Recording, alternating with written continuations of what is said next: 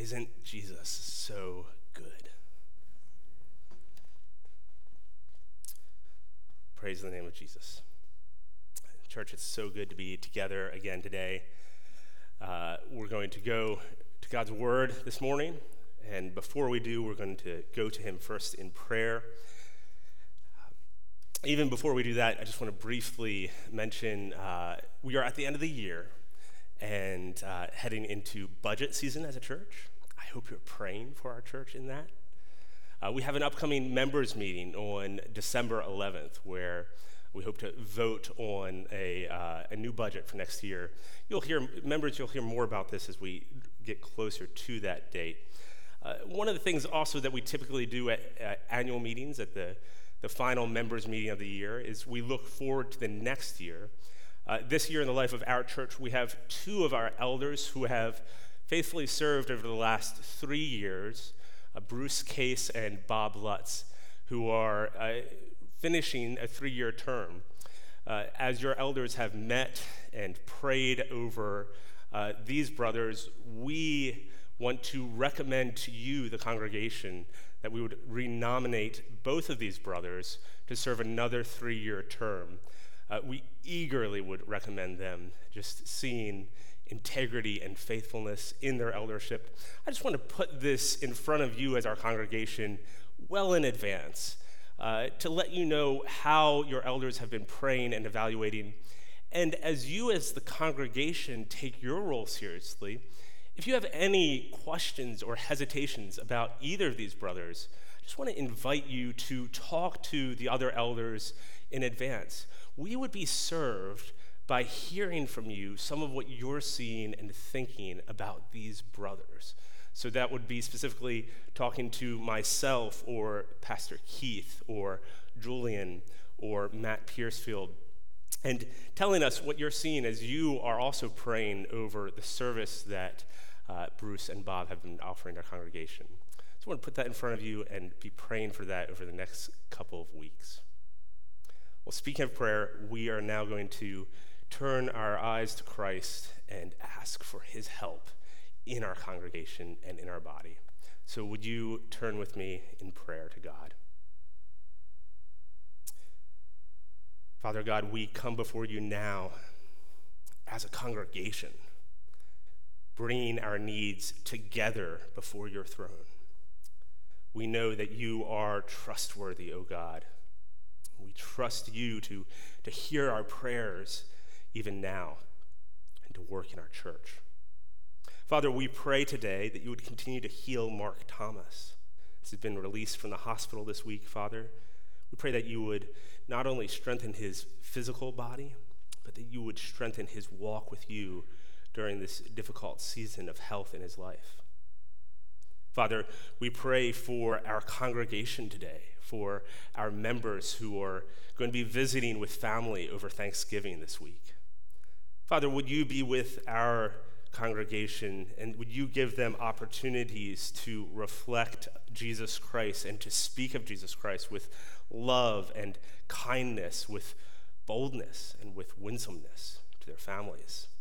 You give wisdom as we sit around Thanksgiving meals this week, we pray. Father, we pray for Joe and Jane Martinez, missionaries who our church regularly supports in Peru. Father, we pray that you'd encourage them in their faithfulness, and we thank you for Joe's work to help build the church there. And even as is asked this week for prayer, we pray that you would raise up other elders for their church there in Peru. But God, work not just in Peru, but work here in our country, work here in Palm Beach County, God. Father, we ask that you would bring more healthy churches to our area, Father, that you would raise up more faithful men to faithfully preach your word and congregations to gather around your word. Father, we pray for our church as well. May we be found faithful. God, as we, as we look to budget season, we pray for wisdom and discernment to be faithful stewards of the funds that people have given in worship to you. Father, as we consider affirming our elders again, Father, give us wisdom. Give us unity as a church. May, may we be a body that is healthy and growing with a love for one another and for the lost and for you. And do that even now, we pray, as we turn to your word. Would you mature us, I pray? Mature us through your word as we turn to the book of Luke. And we pray this in the name of Jesus Christ. Well, doubt is common, is it not? Doubt is a, a sense or feeling of uncertainty. It's a lack of conviction. In the Christian's life, it's the questioning of the reality of what we believe. As Philip Ryken uh, describes it, it's asking in the solitary moments the nagging questions which whine in our ears. Is the Bible really true? Does God actually hear our prayers? Can our sins truly be forgiven? Will I definitely go to heaven when I die? At times, doubt can be healthy and a needed lack of certainty for some of these questions. Some of you might need to be asking some of these questions. Timothy Keller calls this type of doubt an, an antibody in your body that is working in your system to actually strengthen the health of your faith. But at other times, doubt can simply be sinful unbelief, not taking God at His word. Sometimes it's overwhelming, sometimes it's just absolutely crippling. Uh, oftentimes, it's, it's subtle and quiet. It's a nagging thought which we try to act like isn't there. It's like, a, like an unwelcome friend that's following us down the street, and we don't want to turn and face, but we kind of speed up, hoping to not think about the doubts that are in the back of our minds. Uh, John Bunyan describes doubt as a castle which a Christian is thrown into and locked up in the bottom dungeon only to find that he actually had the key with him all along in his pocket. I'm guessing in a room this size, there's probably a few of you, there are probably a few of you who are struggling with significant doubt, who may be questioning your faith altogether, maybe even considering walking away from the faith. Or maybe there's those who aren't yet committed completely to Christ, and your doubts are holding you back.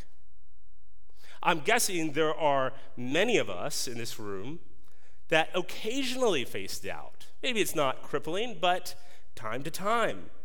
There are times that you stop and wonder, you struggle to believe.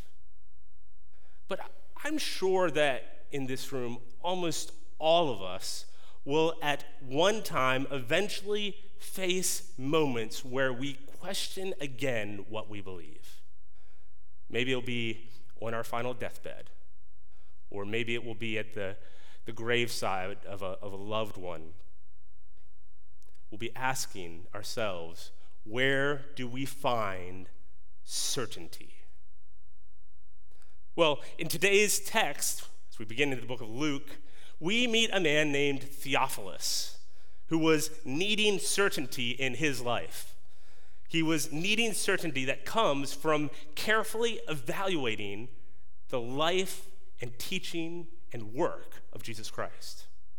This is the situation to the introduction to the book of Luke. If you haven't opened your Bibles already, open your Bibles now and turn to Luke chapter 1.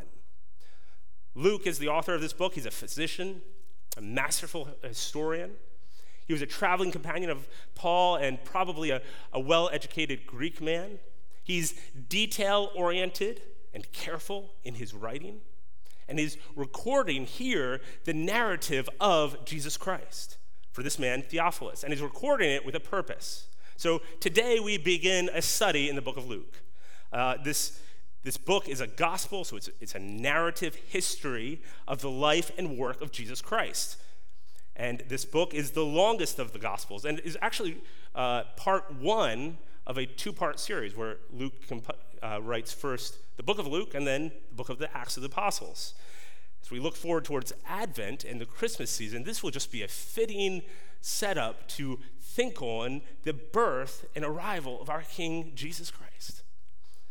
And then in 2023, we'll primarily, or at least I'll primarily, be in the book of Luke, with some breaks perhaps for other sermon series. I make no promises for how long it will take me to get through the book. But I was encouraged by the words of a friend this week that the point is not in how quickly we get through the book of Luke, but rather how truly the book of Luke gets through to us. So, my prayer for us in this study and for today is that we will see Jesus Christ and that our church body will be transformed as we see him clearly.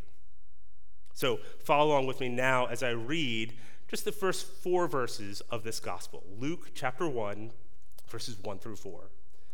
We, read this Inasmuch as many have undertaken to compile a narrative of the things that have been accomplished among us, just as those who were who from the beginning were eyewitnesses and ministers of the word have delivered them to us.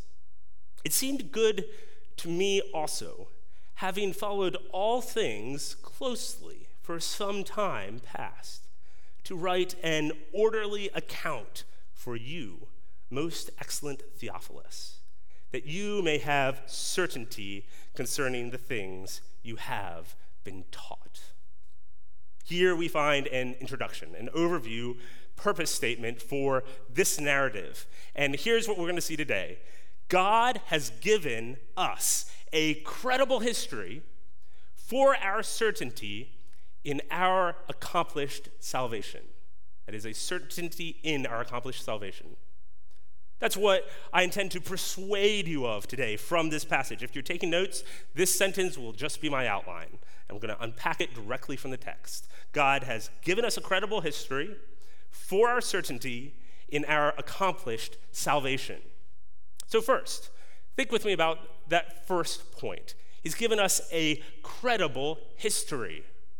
Luke begins this narrative account making sure to show us the credible nature of his account. He's going to tell us about Jesus Christ, but this is no myth. This is not a legend.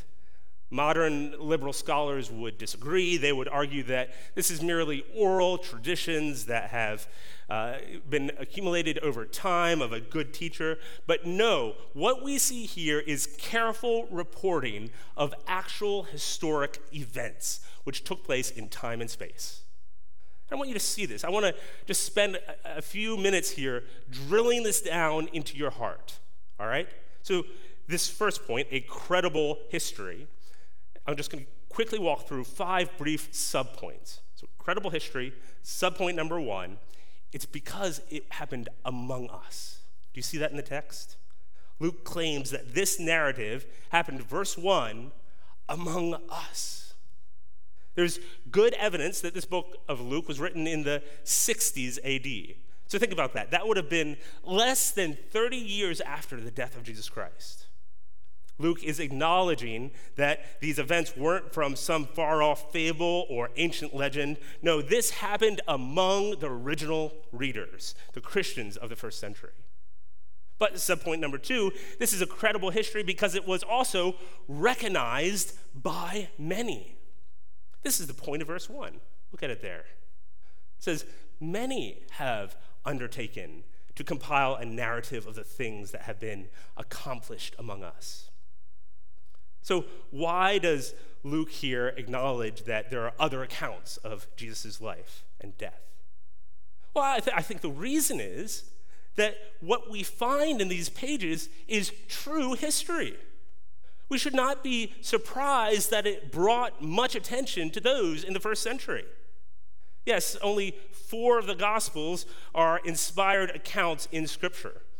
But if Jesus actually lived and actually rose from the dead and actually did all the things that this book says he did, we shouldn't be surprised that oral accounts were being shared from person to person and that letters were being written and that histories were being composed to reflect on this man and all that was happening. Luke says many have tried to capture this. By the way, uh, let me just say that regardless of where you are today with Christianity, you have to deal with the existence of the man Jesus of Nazareth. That's a little bit what's going on here, right? For, even for those that are here that are, are not completely committed to Christianity in all of your life, how do you explain his existence? This was recognized by many. This was unignorable story that took place. Well, subpoint number three this is credible history delivered by eyewitnesses. This is just glorious. Notice in verse 2 that those who were from the beginning were the source of this. Eyewitnesses who testified to what they actually saw. What a bold claim. Anyone could just make up a history and say it's true. But it takes some boldness to say, well, last night, Pastor Keith and I were out bowling with Tony and Chris and Bob, and then we went out for a milkshake together. You could quickly verify. You could talk to any of these people and say, is this true? This is what Paul is doing. Is giving the precision that comes by going back and checking and talking to these eyewitnesses, and is giving the accountability in this historical document to anyone who would want to check and see did this happen? So imagine what it must have been like for Luke to go talk to these eyewitnesses. Can you imagine Luke sitting and, and just hearing these accounts? Peter, what was it like on the mountain when Jesus' appearance changed? Oh, it was dazzling white? What do you mean? Martha, how did you feel when, when Mary wasn't serving with you? Were, you? were you frustrated? When she just sat there listening to Jesus? Zacchaeus, how much of your riches did you actually give away? That, that's about half of your riches, Zacchaeus. Wow, was that hard or, or were you joyful to do it? There Luke is talking to eyewitnesses, hearing the accounts that actually happened. Now, we're not told who the eyewitnesses were, but here's the point this book is no imaginative story, it's real life reporting. Which leads to the fourth subpoint. This credible history marks actual events. It bears the, the literal, the literary markings of a true account. It's, by the way, not clear in English, but the original language of these first four verses is written in a very formal Greek. It's what you would do for a classical introduction to a history. And that's what Luke does. He switches to a, a, different tone and he writes here his introduction to the history that's about to follow. He's setting apart to say that this is a true account of what actually happened. And these literary marks just continue throughout the book. The, the well known scholar and literary critic C.S. Lewis writes this about the Gospels. He says, I have been reading poems, romances, vision literature, legends, and myths all my life. I know what they are like. And I know none of them are like this.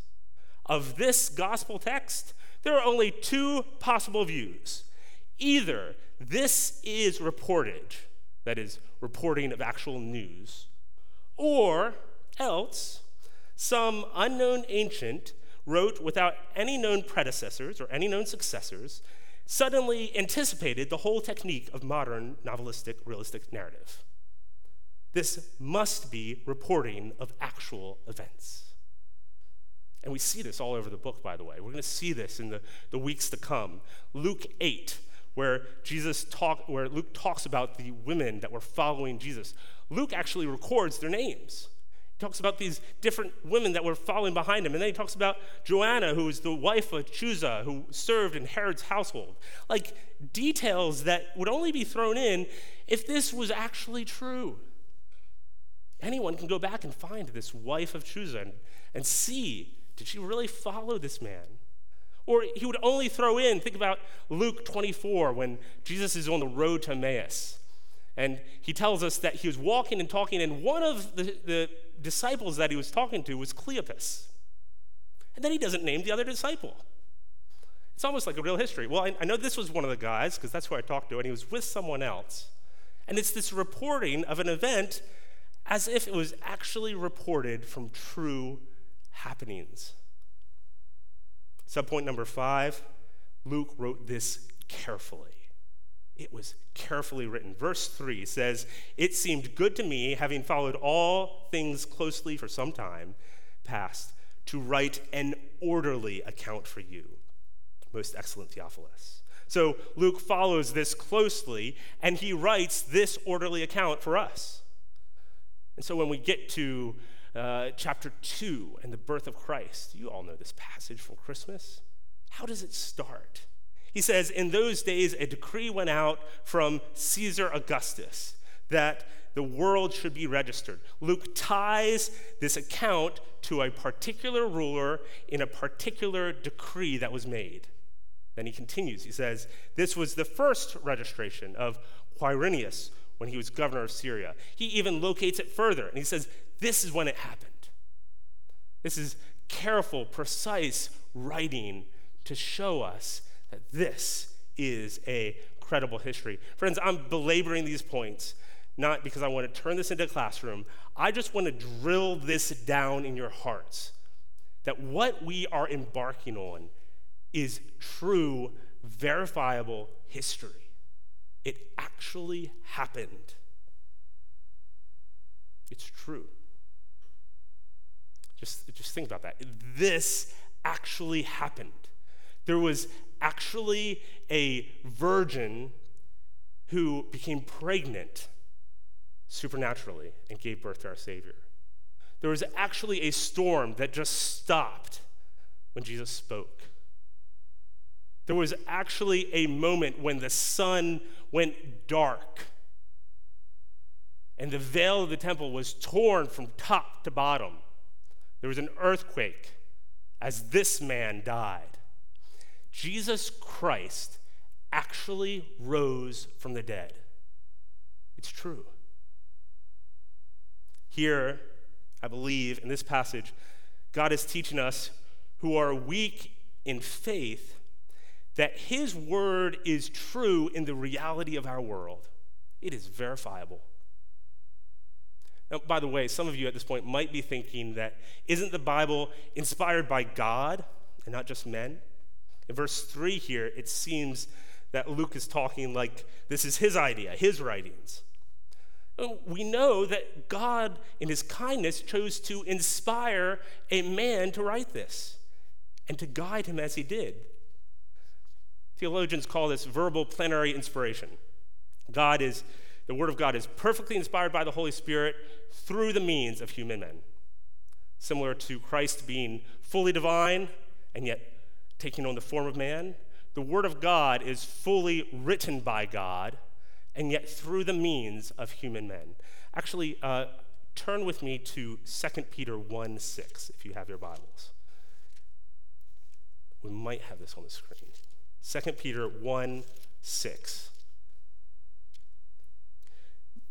Bob Jensen read this for us just a few minutes earlier in our service. Sorry, 2 Peter 1 16. This is what Peter, how Peter describes this, this work of God to give us this account, okay? He says, For we did not follow cleverly devised myths when we made known to you the power of the coming of our Lord Jesus Christ, but we were eyewitnesses of his majesty. These are not myths, these are eyewitnesses in true history. Verse 17 For when we received honor and glory from the Father, and the voice, when he received honor and glory from the Father, and the voice was borne to him by the majestic glory, This is my beloved Son, with whom I am well pleased. We ourselves heard this very voice. This actually happened. There was, a, there was a, an actual voice, and we heard it, borne from heaven. For we were with him on that holy mountain. They saw this themselves. And so Peter said, So let me explain to you what's happening when we're recording this. Verse 19 We have a prophetic word more fully confirmed, to which you will do well to pay attention, as a lamp shining in a dark place until the day of the dawns and the morning star rises in your hearts. What is this, this source that is more confirmed than being able to talk to someone face to face. Verse 20, knowing that this, that first of all, no prophecy of Scripture comes from someone's own interpretation. For no prophecy was ever produced by the will of man, but men spoke from God as they were carried along by the Holy Spirit. Friends, we have a better testimony than being there ourselves because our testimony is guided by the Holy Spirit. We have the account of the eyewitnesses inspired by the Holy Spirit to write down. Too often in our culture, faith really means blind trust in ideas that could be wrong or ideas that we hope for, irrespective of facts. But this isn't the biblical understanding of faith. I think Pastor John Fulmer rightly calls faith a, a reasonable trust, a solid trust based on de- demonstrated reliable character. This is what our faith is, is that God has demonstrated himself in his word. And he has called us to trust his word, and he has made it trustworthy. That's what we're seeing here in Luke 1 which leads us to our second point. So, remember my sentence God has given us a credible history, and it's for something. He's up to something. Look back at Luke chapter 1. Notice in verse 4, it begins with this word, that. Bible scholars, whenever you see the word that, just pause and make sure you capture what's going on. It's like the word so that or for. You want to see what is the purpose behind this. Because what Luke is doing here is he's laying up all these reasons it's credible. He's piling them on uh, like weight on, on a lever, like a, a crowbar. And the fulcrum point of that crowbar, where it lands in verse 4, all of what's happening in the book of Luke, this credible history, verse 4 is that what? That you may have certainty for the things that you have been taught. Certainty is the firm conviction that something is the case. And all of this relied, reliable, inspired account is so that you can have certainty concerning the things that you have been taught, so that you don't have to doubt. Now, Theophilus here in this verse means lover of God. This is a man that has clearly been taught about Christ. Evidently, he was a man of significance. Says, most excellent Theophilus. But he's been discipled. Apparently, he's heard about Christ. And Luke wants him to carefully look to Christ so that he may have certainty. Church, we find ourselves in the place of Theophilus, don't we? We are those who have been taught about Christ. We've been discipled, we've learned, and we need the ministry of the inspired Word of God to give us certainty.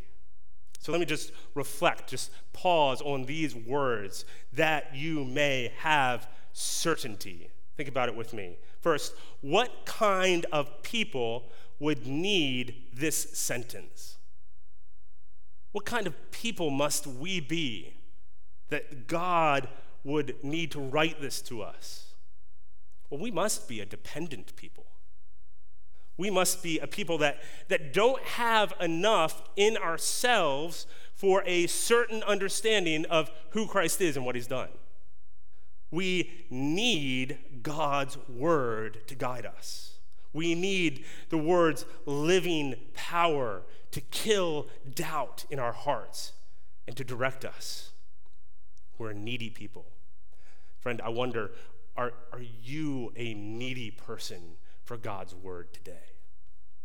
Do you see yourself as needing God's word for your certainty? Or when your questions arise, do you instead go off and run to some mystical or coincidental affirmations? No, God has given us a source of certainty. Are you needy for it? How foolish are, are many of us Christians to claim that we believe everything I've been saying this morning and yet not open this book? How foolish would you be tomorrow morning and the morning after to not run to this book if God has inspired it and given it to us as his revelation? Are you needy? Friends, we are also a needy church. We need certainty concerning the things that we've been taught. This is why our church is centered around the Word of God. This is why we give so much time in our service to come and listen to the Word of God. It's not about me, it's not about Bruce last week or whoever preaches next week. It's about this book being God's revelation to us. We should disproportionately prioritize this hour in our week. We should come be with other Christians who sing the Word of God.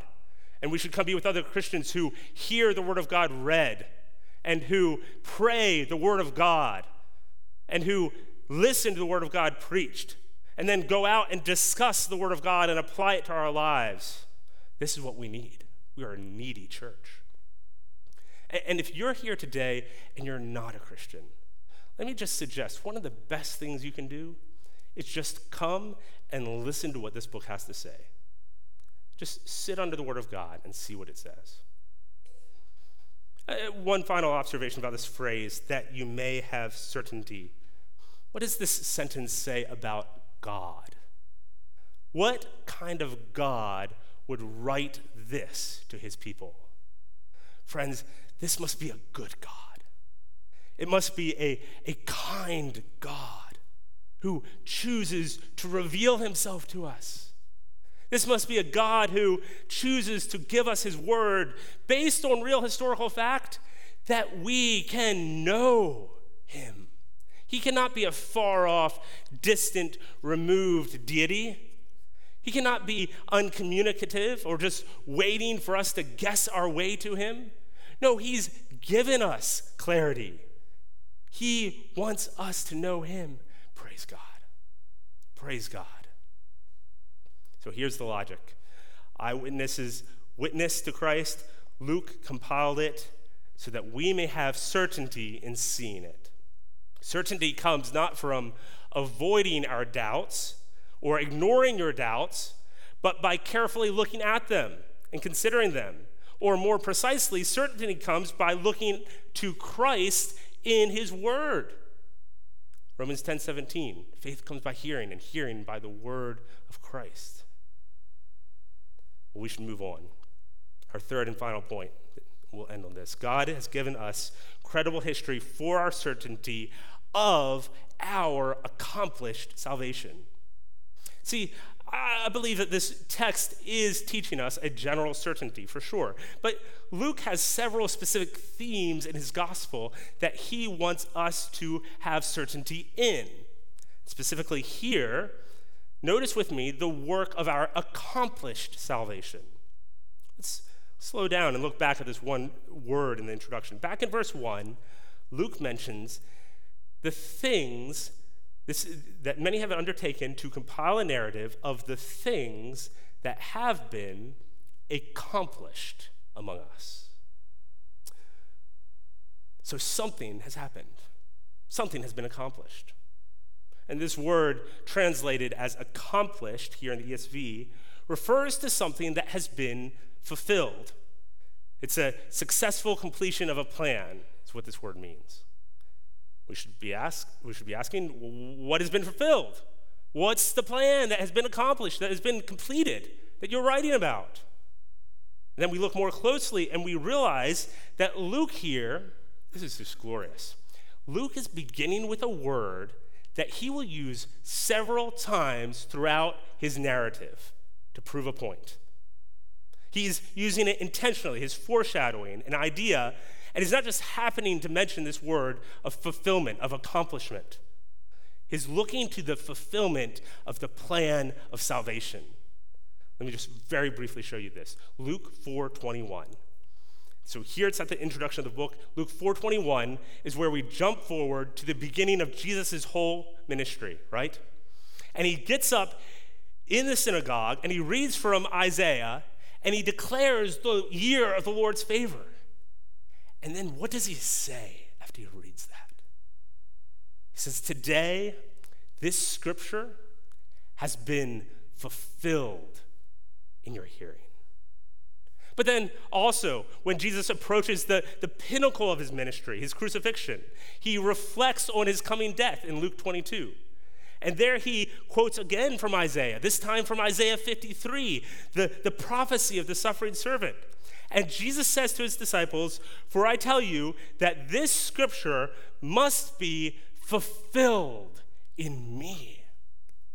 He is the suffering servant that has come to accomplish this plan of salvation.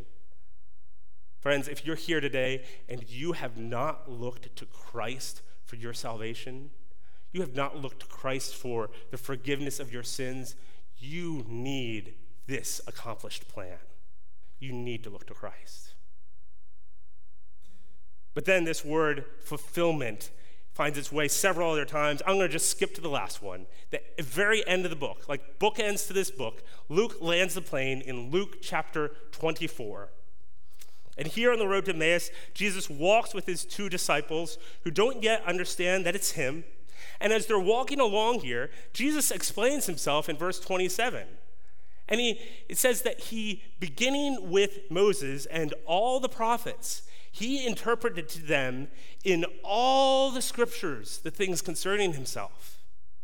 And then later appears to them in a room in verse 44, and this is what he says.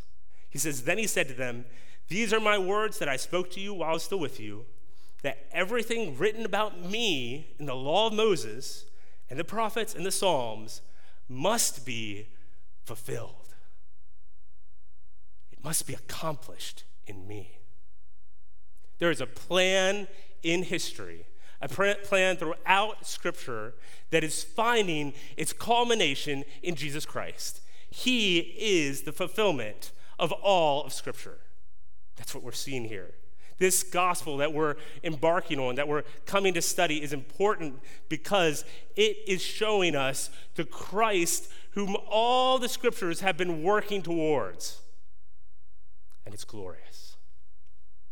You know, when I was in grad school uh, and working as a research fellow, I would often commute across the city we lived in, and I would sit in traffic on a bus.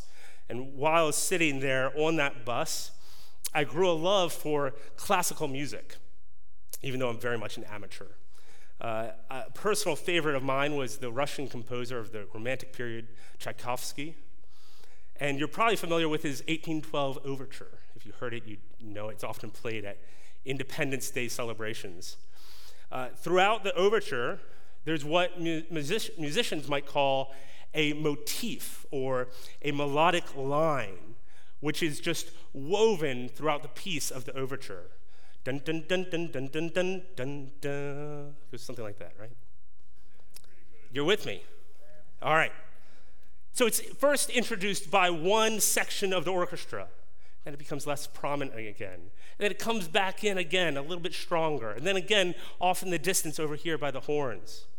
Until that small motif, which was foreshadowed in the beginning, crescendos with the whole orchestra celebrating that melodic line. Dun dun dun dun dun dun dun dun dun. You're welcome. All right. In the 1812 overture, it does this magnificently well. The crescendo reaches the pinnacle with the bells starting to chime and the whole orchestra celebrating, and the, the brass fanfare finale comes in and even live cannons start going, firing on cue. And what was once a distant, quiet, melodic line is now beautifully positioned in the climax of the overture. It just builds, and it's beautiful. Friends, this is something of what we have in the book of Luke. Luke is getting to the climax. He's not in isolation. He's introducing the glorious life and work and death of our Savior. And he's signaling back to a larger plan of salvation, a melodic line that has been unfolding throughout history, throughout all of the scriptures, showing that Christ is the fulfillment. The plan of salvation is finding its culmination in Jesus Christ. Wasn't your heart filled last week when we heard this from Ruth? Didn't we get there? We just landed in the last chapter of Ruth, and we realized this is something about this is about something far bigger. This is about the Messiah coming through the royal line of David that God is at work in in the book of Ruth. Friends, that's the whole story of Scripture. It's all culminating in that climax, that crescendo of Jesus Christ, the fulfillment of all salvation history. And it says, and Luke says, look to this person. Look to him, and you'll have certainty. In his life and death, in his person and work, all the scriptures are finding their fulfillment. Brothers and sisters, certainty in Christ's life and death, looking to Christ, is where your doubts go to die. Look to Christ. Look to his work, which he has been orchestrating throughout all history, which actually happened and which will be celebrated for eternity future as we sing the praises of the Lamb. Let's pray. Father, we praise you for Jesus Christ. We praise you for his work, coming and, and taking on the flesh, the human flesh of a man, and living in time and space among us. Father, I pray for our church that, that we would look to Christ, that we would understand him more clearly, that we would savor him and worship him more dearly because of the book of Luke. God, I pray that you would free men and women from doubt as they look to what actually happened and was what is inspired in your word and believe. Father, we praise you for the fulfillment of all things in Jesus Christ. We pray this in his name. Amen. Amen, church. Would